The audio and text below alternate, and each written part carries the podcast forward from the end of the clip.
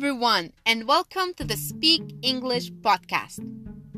As promised, I'll first read a small passage to you, and then I'll define 15 new expressions I used at the end of the episode. So let's get started with this lesson. In the middle of the night, a disguised person passed by a young girl who looked like he killed someone in cold blood and had everything in hand. He suspiciously pulled over and threw what looked like a dead body in the middle of nowhere. Nelly, the young girl, was spooked by this psycho. She got out of the streets, ran away from the crime scene, and headed toward the police station, safe and sound. Troy, the policeman, had to tranquilize her. He gave her a glass of water and made her feel comfortable and safe in his office.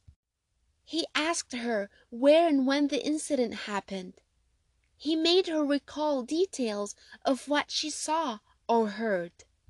He also helped her jog her memory about the car type and color. Troy told Nelly that he will take care of business and he will find out to whom these wheels belong to. He assured her that everything is in the bag and that she could go home without worrying about anything at this point in time.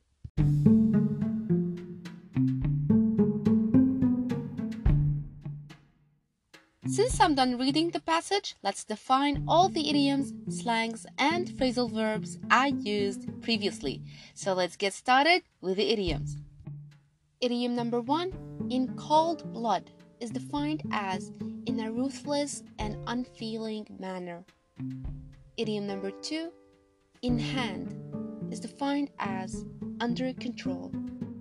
Idiom number three in the middle of nowhere is defined as in a place far away from anywhere known to you. Idiom number four, safe and sound, means safe. Now, finally, idiom number five, jog someone's memory, is defined as make somebody remember something.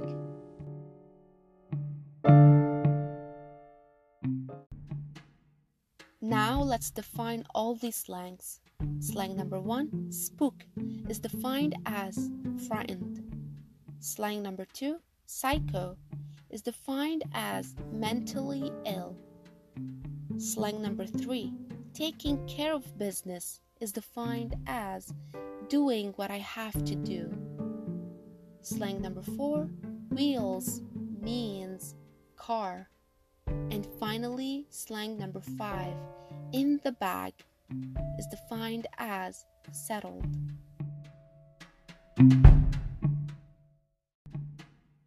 Now let's define all the phrasal verbs. Number one, pass by is defined as not be noticed by someone. Number two, pull over is defined as of a vehicle moved to the side of or off the road. Number three, get out means to leave or escape. Number four, run away is defined as secretly leave place. And finally, number five, head toward is defined as move toward someone, something, or someplace.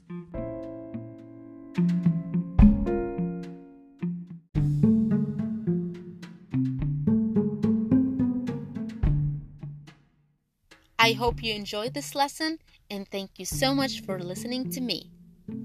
Have a great day.